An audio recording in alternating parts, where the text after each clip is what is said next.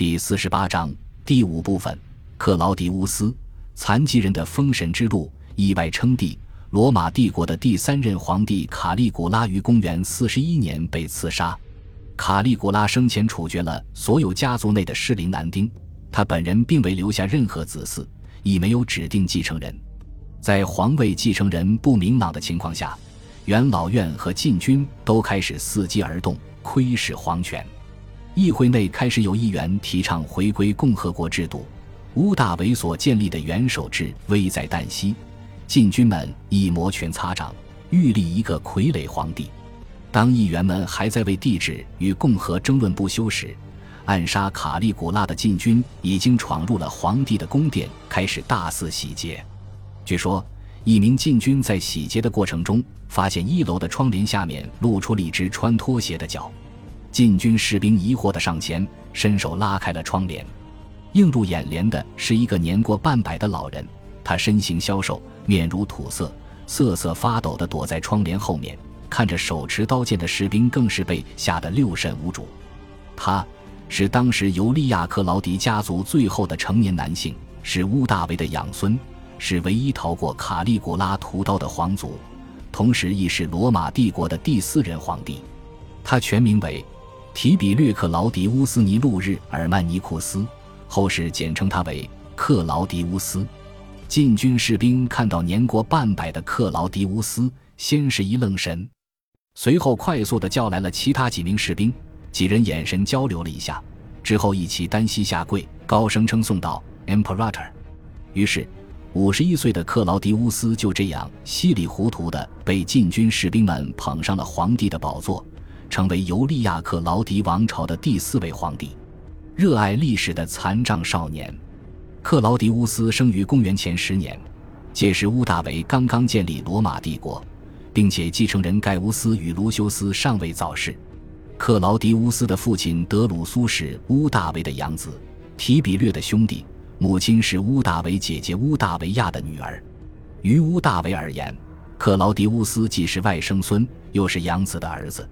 克劳迪乌斯显贵的出身，让身边的人都对他有着极大的期望。他日后即便不继承皇位，也至少应该掌控政权或军权才是。然而，克劳迪乌斯的童年却过得十分悲惨。作为尤利亚克劳迪家族的孩子，克劳迪乌斯被乌大维寄予了极大的厚望，但是他带有两个先天性缺陷：腿瘸与口吃。这两点放在现代也许并不是什么大的毛病。克劳迪乌斯虽然腿瘸，但并不影响独立行走；虽然口吃，但并不代表无法说话。放到今天，过正常人的生活应是再简单不过。可是，在罗马时期，尤其是出生于帝国的第一个皇族，克劳迪乌斯的这两个先天性缺陷，导致他成了家族的耻辱。腿瘸便意味着他无法长期的骑马与行军，不能建功立业，就无法掌控军权；口吃便意味着他无法学习演说，无法参与政治争论，不能参与政治，也无法成为罗马的领袖，自是与政权无缘。这样残酷的现实对于乌大维而言是完全无法容忍的，他常常为外甥孙的残疾而感到丢脸，进而不愿意与之交流。克劳迪乌斯的母亲安东尼娅与舅舅提比略也十分的不待见他，于是克劳迪乌斯在家长的排斥与鄙夷中艰难的度过了童年。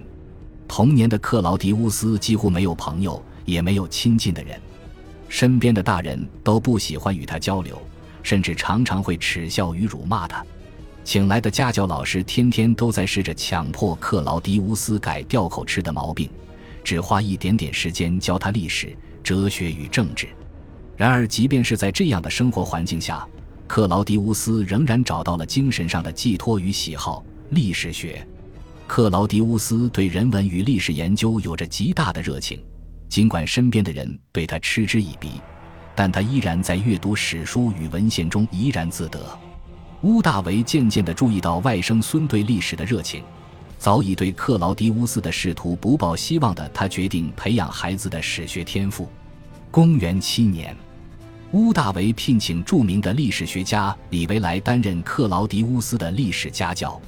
就攻乌大维的这一决定，改变了克劳迪乌斯的一生。在克劳迪乌斯青少年时期，他开始渐渐尝试控制自己的口吃，并且开始练习自己的演讲能力。乌大维都对克劳迪乌斯的进步大感欣慰，然而这似乎并不代表家人对他的看法有所改观。直至公元十四年乌大维去世，克劳迪乌斯都未曾担任任何政治职务。提比略继位后，更是对这位残疾的学究侄子鄙视不已，不曾为克劳迪乌斯谋过任何职位。苏埃托尼乌斯记载了一个小事，就是提比略曾给克劳迪乌斯授予了执政官的礼服与仪仗，但是却不给他职位。当克劳迪乌斯追问提比略职权之事的时候，提比略只是顾左右而言他地回道：“我给你送了四十枚金币。”当做你 Saturnalia 和 Siglaria 两个节日的礼物，